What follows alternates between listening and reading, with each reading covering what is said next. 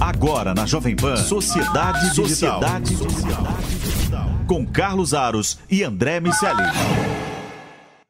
Sociedade Digital no ar, a ponte aérea mais tecnológica do rádio, da TV e da internet. Você está nos acompanhando pela rede Jovem Pan News no rádio, na sua TV por assinatura, no canal Jovem Pan News ou pela internet, no Panflix ou no canal Jovem Pan News lá no YouTube.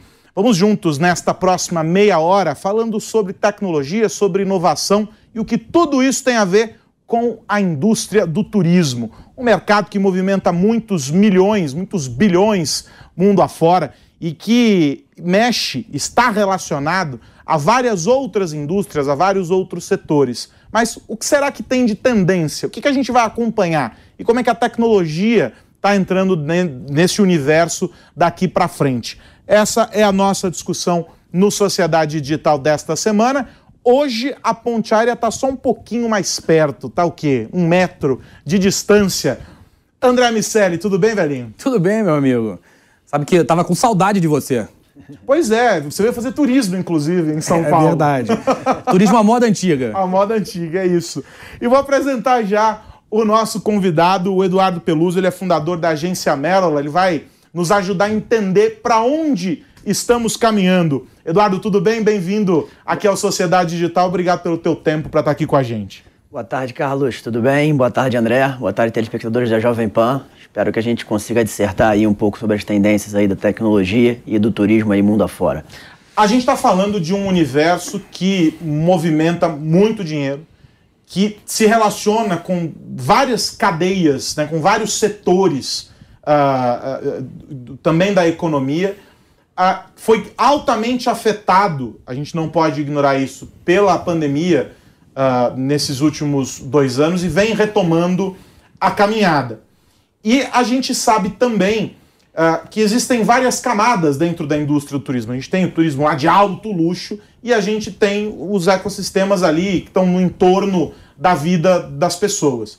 Mas quem está vivendo as experiências e curtindo ali uh, uh, o momento, não fica pensando, poxa, mas isso aqui é uma tendência, o que será que vem por aí? Não, não presta atenção, a menos que esteja ali estampado, de maneira muito evidente na cara. A minha pergunta é muito simples: o que é que a gente não está vendo, Eduardo? E que está acontecendo, ou que acontecerá ainda com mais força na indústria uh, do turismo nesse período que se aproxima? É, boa tarde, Carlos, novamente. É, eu acho que as tendências que a gente ainda não está acompanhando são tendências que começaram mundo afora, né? Porque no Brasil a gente demora um pouco mais para perceber essas coisas. Mas em cidades inteligentes, né, em destinos mais tecnológicos como o Japão, a Coreia do Sul, os Estados Unidos, a gente já percebe que os hotéis, que as agências já estão tomando um novo rumo, já estão tomando um norte de, de, de investir em tecnologia para otimizar tanto em questão de atendimento, né, facilitar a questão de check-in, facilitar a questão de, de transporte de bagagem, né, com a questão dos robôs nos hotéis, é, quanto em relação à questão de pagamento, que é uma dor de cabeça que incomoda muito, né, porque todo mundo quer viajar, todo mundo quer aproveitar, mas na hora de pagar as pessoas não querem se estressar, elas querem que seja um pagamento fácil, otimizado e que seja uma coisa rápida. Então, alguns países já estão mais avançados em relação ao Brasil, mas o Brasil já está começando a, a botar a cara para fora e, e, investir também, perceber a importância da tecnologia no mercado de turismo. Eduardo, tem uma questão que tomou conta dos noticiários e até nós debatemos aqui no Sociedade sobre alguns aspectos, que foi o chat GPT e a inteligência artificial, de que forma a inteligência artificial vai afetar a música, a cultura em geral, a economia, os advogados. E aí eu fico pensando nesse mercado. Tem um ponto importante do, do novo turismo, desse turismo que vem é, se apresentando nos últimos anos, que está muito associada, associado a essa questão da experiência que você e Aros mencionaram, mas que tem a ver com um processo que é quase consultivo das agências. Por outro lado, a gente tem assistido um modelo de automação de praticamente tudo e certamente se você chegar no chat GPT e pedir um roteiro de turismo para uma determinada cidade, ele vai te entregar algumas sugestões. De que maneira você vê as agências e essas ações customizadas convivendo com recursos tecnológicos como é a inteligência artificial? É, o chat GPT aí nos últimos dias, né, foi, foi para a mídia, né, para a imprensa, porque houve um, um, recorde de downloads, né, em cinco dias, um milhão de pessoas é, baixaram, né, ou na verdade acessaram né, essa plataforma, é, porque não é um aplicativo, é, e para perguntar, para tentar entender como é que funcionava essa inteligência artificial. Eu acho que no turismo é, funciona da seguinte forma: as pessoas que identificarem a, a inteligência artificial como amigas do negócio delas, elas vão progredir. Quem encontrar é, a tecnologia artificial como inimigo, como uma barreira, vai acabar ficando pelo caminho, porque é uma realidade que é, ao longo do tempo vai se tornar normal na vida das pessoas. A gente sabe que a tecnologia é, acaba tirando alguns empregos, mas é iminente que a gente precisa avançar, a gente precisa é, do auxílio da tecnologia para efetivar, otimizar, facilitar a vida das pessoas.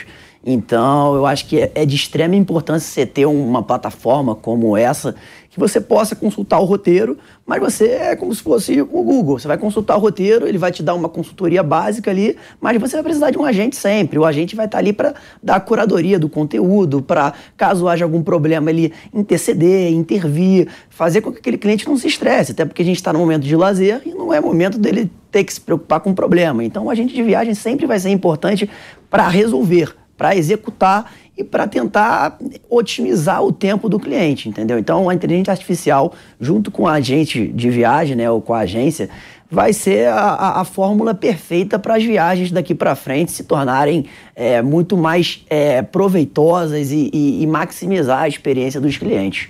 E a gente está falando de uma experiência que pode passar a ser contínua, né? Porque a partir do momento em que a gente entende e consegue parametrizar, consegue coletar dados para conhecer aquele cliente é, em profundidade, é, significa que a relação desse agente com aquele turista ela vai se tornando também muito mais próxima, as experiências vão sendo melhoradas. Eu lembro que há alguns anos atrás as pessoas achavam fascinante, é, como era o nome daquela pulseira da Disney, já esqueci o... o... Magic Band. É, a Magic Band. As pessoas achavam fascinante, eu lembro do, de artigos, né? Tudo bem que a Disney cria também uma grande campanha no entorno de tudo, mas agora, inclusive, estão passando por uma remodelagem nos negócios, demissões etc. Mas a, a Disney conseguiu criar um fato com aquilo e as pessoas passaram a perceber que, poxa, eu tenho aquilo ali. No fim do dia, era uma forma de monitorar e de rastrear uh, o, o, consumidor, mas uh, as pessoas perceberam vantagem naquilo. E a gente está falando de algo parecido, né, Eduardo? É, eu consigo é, coletar informações, consigo acompanhar o tempo inteiro aquela viagem, experiências anteriores à viagem, eventualmente, e, ou aquela experiência, mesmo que não seja uma viagem necessariamente, mas para que elas sejam melhoradas. E aí a gente fala dessa alta customização do serviço. É, já é um setor em que essa personalização, essa customização do atendimento é mais do que um diferencial, uma necessidade. A gente está falando em levar isso para um próximo passo. Sim, na verdade, é, quando a gente fala de turismo de luxo, né, que foi o que você citou no início aí, é, do nosso programa, é um turismo muito segmentado. Então, o cliente que procura esse tipo de experiência, esse tipo de, de, de viagem, né, é um cliente que tem é, um poder aquisitivo maior e está procurando algo personalizado. O que a gente pode perceber já é, da, da, influência da tecnologia nisso, por exemplo, é ferramentas de Big Data, por exemplo, que, que fazem análise de um cliente. Por exemplo, o hotel é, contrata uma ferramenta de Big Data, faz uma análise, ah, esse cliente vem aqui uma vez por mês, sempre que ele vem aqui ele consome Coca-Cola ou ele consome só cerveja marca Heineken. Agora os hotéis vão poder personalizar o frigobar. Por que, que eu vou deixar 10 cervejas de uma marca que o cliente não, não consome? Por que eu vou deixar refrigerante se ele não toma refrigerante? Por que, que eu não vou montar um frigobar personalizado para aquele cliente? Aquele cliente, quando chegar, vai ter um frigobar que é o frigobar dos sonhos, ele vai se sentir em casa.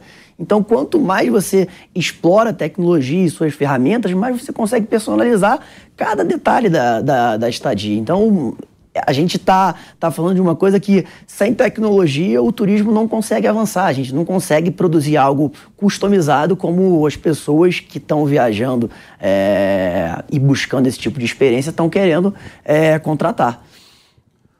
Se a gente olhar para algumas das tecnologias que vêm ganhando espaço na sociedade nos últimos anos, a gente vai encontrar o blockchain na lista. Assim como a gente falou de inteligência artificial, o blockchain é quase onipresente nas listas de tendências e tecnologias que vão impactar praticamente todas as indústrias, em função de questões até próximas dessas que vocês colocaram: a rastreabilidade, a capacidade de geração de dados, a integração com dispositivos físicos. Então, eu tenho a possibilidade de criar elementos que são conectados à internet via IoT. Então, tem internet das coisas, como, por exemplo, numa pulseira, e isso vai é, estar conectado e, de alguma maneira, a tecnologia vai viabilizar esse processo de rastreabilidade. Como você vê, Eduardo, o uso do blockchain na, na, no serviço do turismo em geral? Então, o blockchain, a gente pode citar diversos benefícios que o, que o blockchain pode trazer para a indústria do turismo, mas eu vou levantar aqui os três principais que eu considero é, o primeiro deles é a questão de rastreamento de bagagem. Quando você viaja, né, todo mundo tem aquele estresse de aeroporto e todo mundo fica meio que rezando para não ter a mala extraviada. Hoje em dia, a gente já com, com blockchain consegue, através de um chip, colocar na mala, fazer esse rastreio através de uma nuvem, evitar que passe através de muitas pessoas ali a tua mala e que haja esse extravio, que é uma, uma questão, é uma tragédia. Né? Você já começa uma viagem tendo um estresse desse tamanho, enfim, é, ninguém quer isso. Né? A pessoa que está viajando quer ali é, relaxar, momento de tranquilidade. Então é uma coisa que é muito importante para a indústria do turismo, essa questão do, do chip, né, de rastreamento de bagagens nos aeroportos. Outra questão que a gente pode citar é a facilidade na identificação. Quando a gente chega nos hotéis, ah, vamos fazer o check-in. Com essa questão do blockchain, o cara, através de uma realidade, de uma. É, é, Perdão, de reconhecimento facial. Exatamente, exatamente, André. Obrigado. Tecnologia de, de, reconhecimento facial, você consegue chegar no hotel e otimizar o teu tempo. Você não precisa ficar horas ali na fila esperando aí os clientes é, fazerem o check-in. Você ali está com fome ou às vezes está cansado, chegou de um voo que foi um voo longo. Você bota ali o seu rosto, cadastra e você faz o check-in. Então é uma coisa que vai facilitar muito a vida dos clientes, tanto na questão do aeroporto quanto na chegada do hotel. E até que, enfim, a outra questão também que eu queria levantar é a questão de pagamentos. Os pagamentos vão ser muito facilitados. Quando você sai do aeroporto, vai para o hotel, depois vai para um restaurante e você olha a questão dos pagamentos que eles chamam de contactless, né? Que é aqueles pagamentos hoje a gente conhece, já no Brasil já está bem forte, que é o pagamento por aproximação. Cara não precisa mais ter esse tipo de contato, né? Ele às vezes até mesmo pela, pela, pelo rosto dele, ele já consegue efetuar pagamento de posto de gasolina. É, o cartão hoje já vem com um chip que você, só de chegar perto, ele já, já realiza, né, já efetua a compra. Então, hoje em dia, é, a tecnologia está presente nas nossas vidas, até às vezes você nem percebe, mas nos mínimos detalhes a gente convive com a tecnologia e ela tem nos ajudado muito. E se a gente for pensar no novo formato nessa relação, a gente está falando sobre uh, sobre a, a, presença, e eu concordo contigo, uh, que o agente ele, ele é uma figura importante, né, principalmente nessa relação humano-humano. Né? A gente quer sempre falar com alguém. Por mais que a máquina facilite uh, as coisas, a gente quer ter um indivíduo ali com quem conversar para ter essa segurança. Mas como, como a gente vai viver a experiência do planejamento da, das férias? O que, que é a agência uh, do futuro? está falando do pagamento. As coisas podem todas ser pagas antecipadamente. Eu posso já chegar nos lugares e pelo reconhecimento facial o hotel já me liberar o quarto. Né? O, o a gente tem uma série de, de, de, de facilidades a partir desses exemplos que você dá. Como é que vai ser essa demanda, essa relação no futuro? Por onde vai ser essa busca? O André brincou dessa experiência digital, né, de, de olhar o, o ambiente é, digital, mas ainda como nessa, né, ainda pensando nessa interface com, com o humano. O que, que é a agência de turismo é, com base nessa tecnologia que a gente está nessas tecnologias que a gente está discutindo aqui? É, tem uma discussão muito polêmica né, na indústria do turismo, né, que é a relação ao metaverso. Né? É, muitos players né, do mercado é, falam que o metaverso, né, as, as as funcionalidades do metaverso podem atrapalhar a venda das viagens. Eu já penso de uma forma diferente. Por exemplo. Quem diz isso dá um, daqui exemplo para dizer que vai atrapalhar, só para a gente entender. É, por exemplo, a gente tem uma das características é a questão da realidade virtual. As agências do futuro, a, a tendência é que tem aqueles óculos, né, é, que já tem já do Imersivo, Meta, já realidade imersivo, aumentada, realidade aumentada. Então o cara chega na tua agência, já consegue meio que entrar no destino, conhecer o destino através de um óculos. Então ele. Aí as pessoas pensam assim: ah, por que, que eu vou viajar para o destino? Se eu já consigo colocar o óculos e me sentir no lugar, ter toda a experiência sensorial de cheiro, de, de, de som, de visão. Então, tipo assim, é uma coisa muito, muito imersiva. E aí as pessoas começam a levantar no turismo. Por que, que eu vou pagar caro? Porque se eu posso chegar na agência e usufruir desse serviço. E aí eu penso de uma forma diferente, porque isso para mim é, é um argumento de venda. O cara chega na tua agência e ele está em dúvida sobre um destino. Ah, ele quer ou ir para Nova York ou quer ir para Paris. Para onde que eu vou? O cara que ainda não foi nenhum dos dois destinos. E aí você, através do óculos, consegue vender esses destinos, consegue mostrar um pouco da parte da hotelaria, da gastronomia, das experiências, do turismo em geral, enfim, das paisagens né, é, naturais de cada cidade.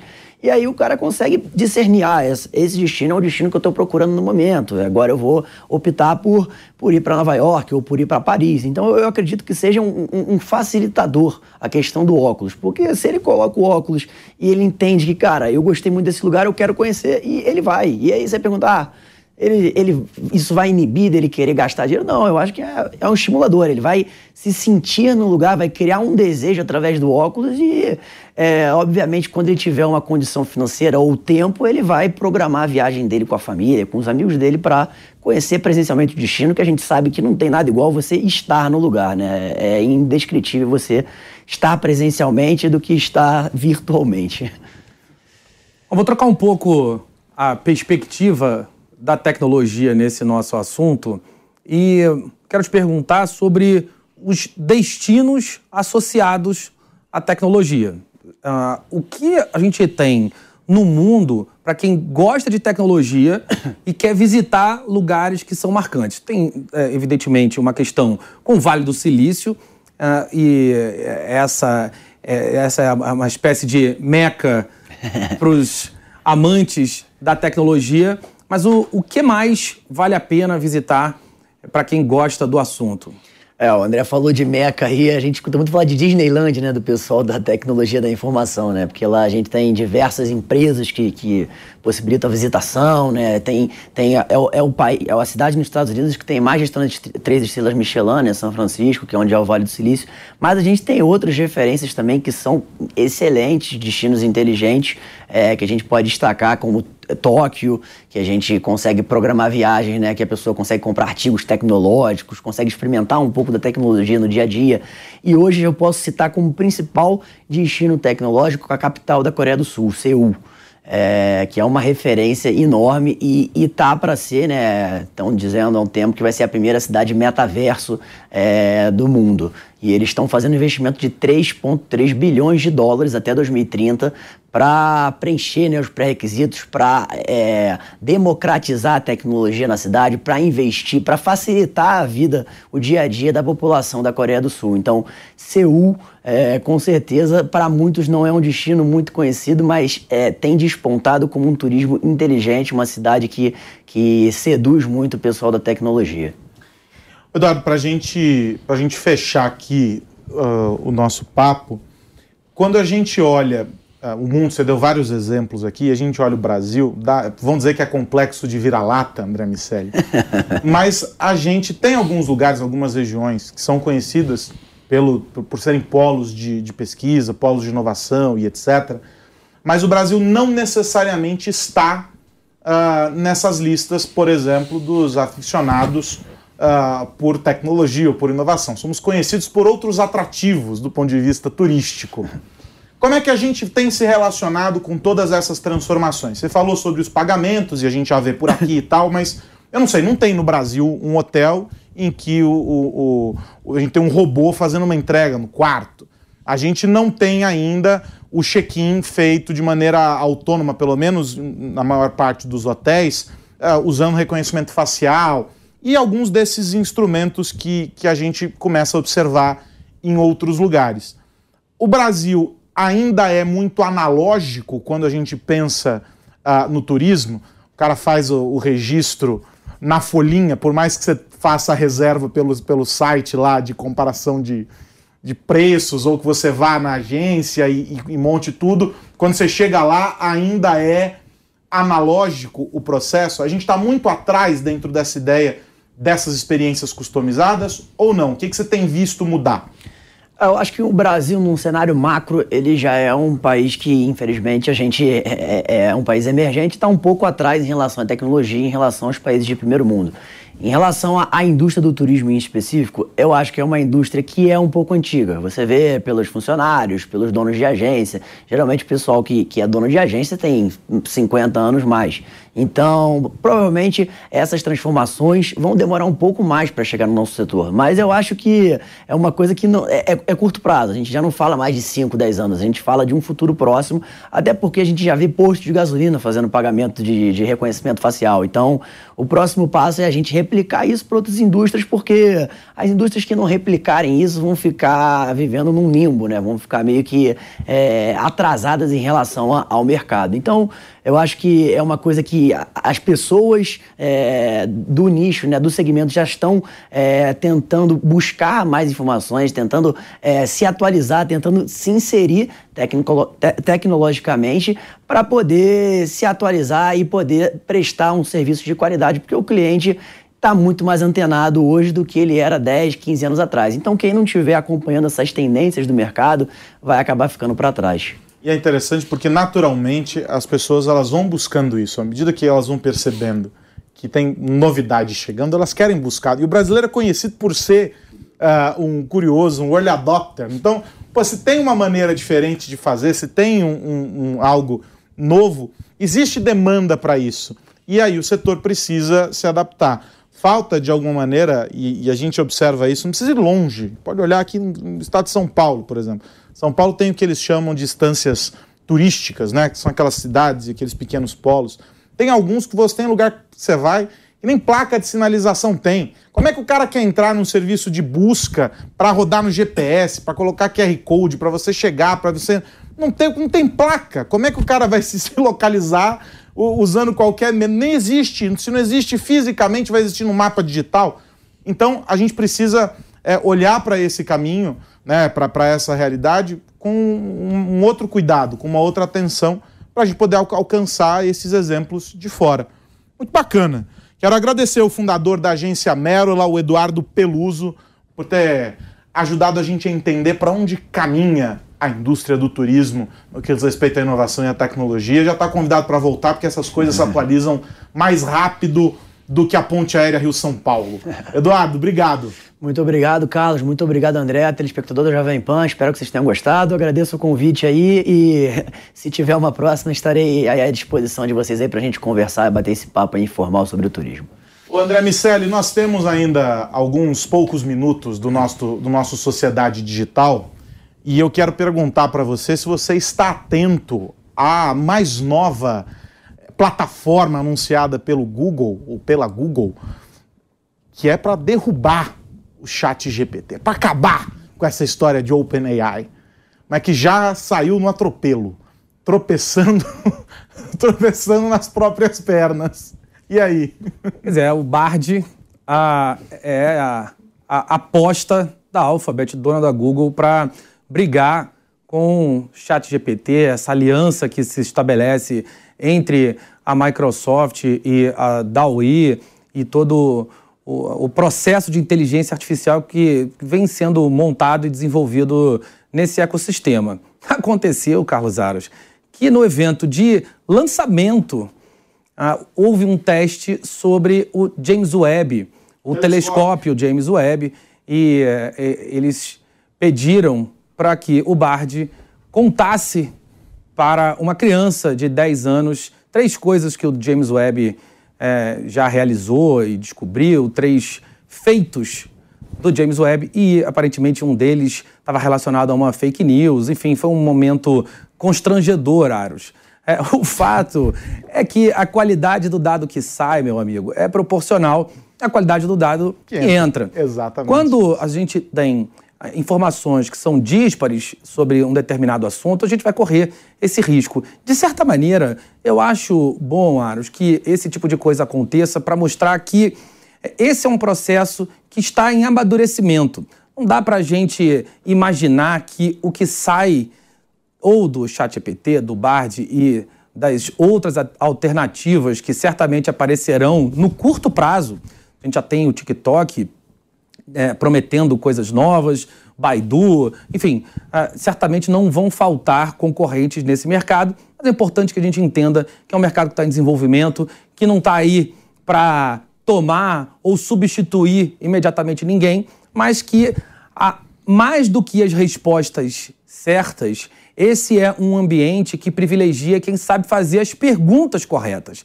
Esse é um processo que a gente vai aprender a construir, mais ou menos como na filosofia, aquelas questões socráticas, Carlos Aros, as perguntas que se faz e a qualidade daquilo que a gente consegue colocar nos questionamentos que são apresentados para esses algoritmos.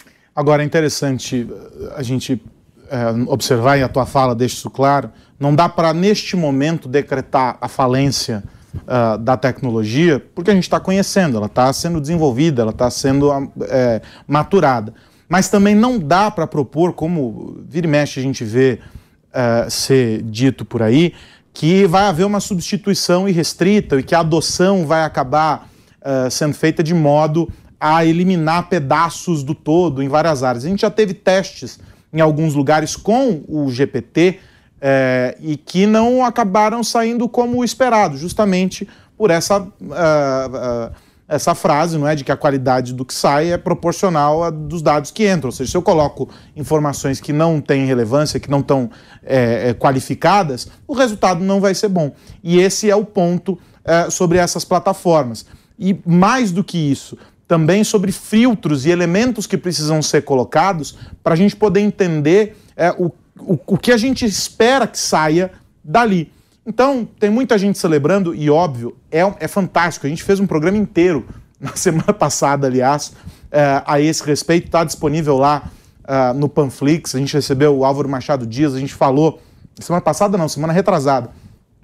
A gente falou uh, sobre sobre essa relação homem-máquina e sobre como a inteligência artificial está tá alterando essa dinâmica de alguma maneira.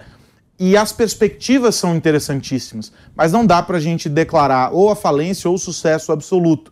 A virtude, acho que nesse caso, mais uma vez, vai estar tá no meio do caminho, em, em, usar aquilo que de potencial a tecnologia, a ferramenta entrega, com o que as pessoas são capazes uh, de entregar especialmente porque nesse caso o Google está lançando, e talvez até de maneira assodada, talvez não tivesse nem pronto para esse lançamento, mas lá dentro alguém bateu a mão na mesa e falou: precisamos responder a estes caras, e aí a coisa saiu correndo, todo mundo saiu correndo para entregar. Uh, porque tá, só se fala na OpenAI e na, no, no chat GPT. Quem nunca soube o que era a inteligência artificial estava brincando lá e fazendo perguntas e o texto sendo construído. Ou seja, é, as pessoas estão gerando demanda. É o caso do turismo que a gente estava discutindo. As pessoas vão começar a pedir, elas vão querer, porque elas estão vendo acontecer e todo mundo quer fazer parte desse movimento. Agora, daí a dizer que vai substituir profissional Y ou profissional X é um, um, uma caminhada mais longa. Haverá esse movimento? Acho que sim, mas talvez não da maneira como os cavaleiros do Apocalipse uh, estão pregando. As coisas tendem a se acomodar de uma outra maneira no fim do dia, quando a realidade se apresenta. Ou você dialogaria horas e horas, André Miceli, com Chat GPT e Bard numa mesa de bar. Eles, ao contrário do seu amigo aqui, não tomariam um Negroni com você, por exemplo. Pois é, Aras, essa, essa questão da experiência é fundamental. Quero dizer de antemão que nem o chat GPT, nem o Bard ou qualquer outro algoritmo, Aros, substitui sua companhia. Poxa, eu fico no, muito feliz, já estou mais tranquilo. É. Mas, pronto. de qualquer forma, essas ferramentas, como o Eduardo trouxe para a gente há pouco tempo, elas servem como aliadas. É importante que a gente entenda que, assim como um personal trainer pode pegar uh, um programa de musculação no chat GPT, um agente de turismo pode pegar um roteiro no chat GPT, mas também pode pegar no Google, no Bing, pode pegar no mecanismo de busca e editar aquele conteúdo para que ele fique adequado às demandas de um ser humano no final, e por isso a gente fala tanto da relação homem-homem nessa, nessa questão, seres humanos dos dois lados, que são é, ajudados pela computação, pela tecnologia, e pela inteligência artificial. Essa, essa tríade, nesse contexto, um humano comprando de outro humano que, que está sendo suportado pela tecnologia, ela é mais produtiva e mais assertiva também. André Miceli, adivinha? Nosso tempo acabou. Eu imagino que sim, Carlos Aros. E não foi o chat GPT que me avisou, foi o Derek mesmo. Então, na semana que vem tem mais. Um abraço, velhinho. Um abraço para você e para todo mundo que nos ouve ver. É isso, você nos acompanhou até aqui no Sociedade Digital. Se chegou pela metade, não tem problema. A íntegra deste programa e dos programas anteriores, tudo disponível lá no Panflix. É só você acessar, é de graça e você consome não só a Sociedade Digital, como todos os conteúdos da programação da PAN. A gente se encontra na semana que vem discutindo os impactos da tecnologia no nosso cotidiano. Um grande abraço, tchau, tchau. Você ouviu? Sociedade Digital com Carlos Aros e André Miceli. Realização Jovem Pan News. Hello, it is Ryan, and I was on a flight the other day playing one of my favorite social spin slot games on chumbacasino.com. I looked over the person sitting next to me, and you know what they were doing? They were also playing Chumba Casino. Coincidence? I think not. Everybody's loving having fun with it. Chumba Casino is home to hundreds of casino style games that you can play for free anytime, anywhere even at 30,000 feet. So sign up now at ChumbaCasino.com to claim your free welcome bonus. That's ChumbaCasino.com and live the Chumba life. No purchase necessary. VGW. Void were prohibited by law. See terms and conditions. 18 plus.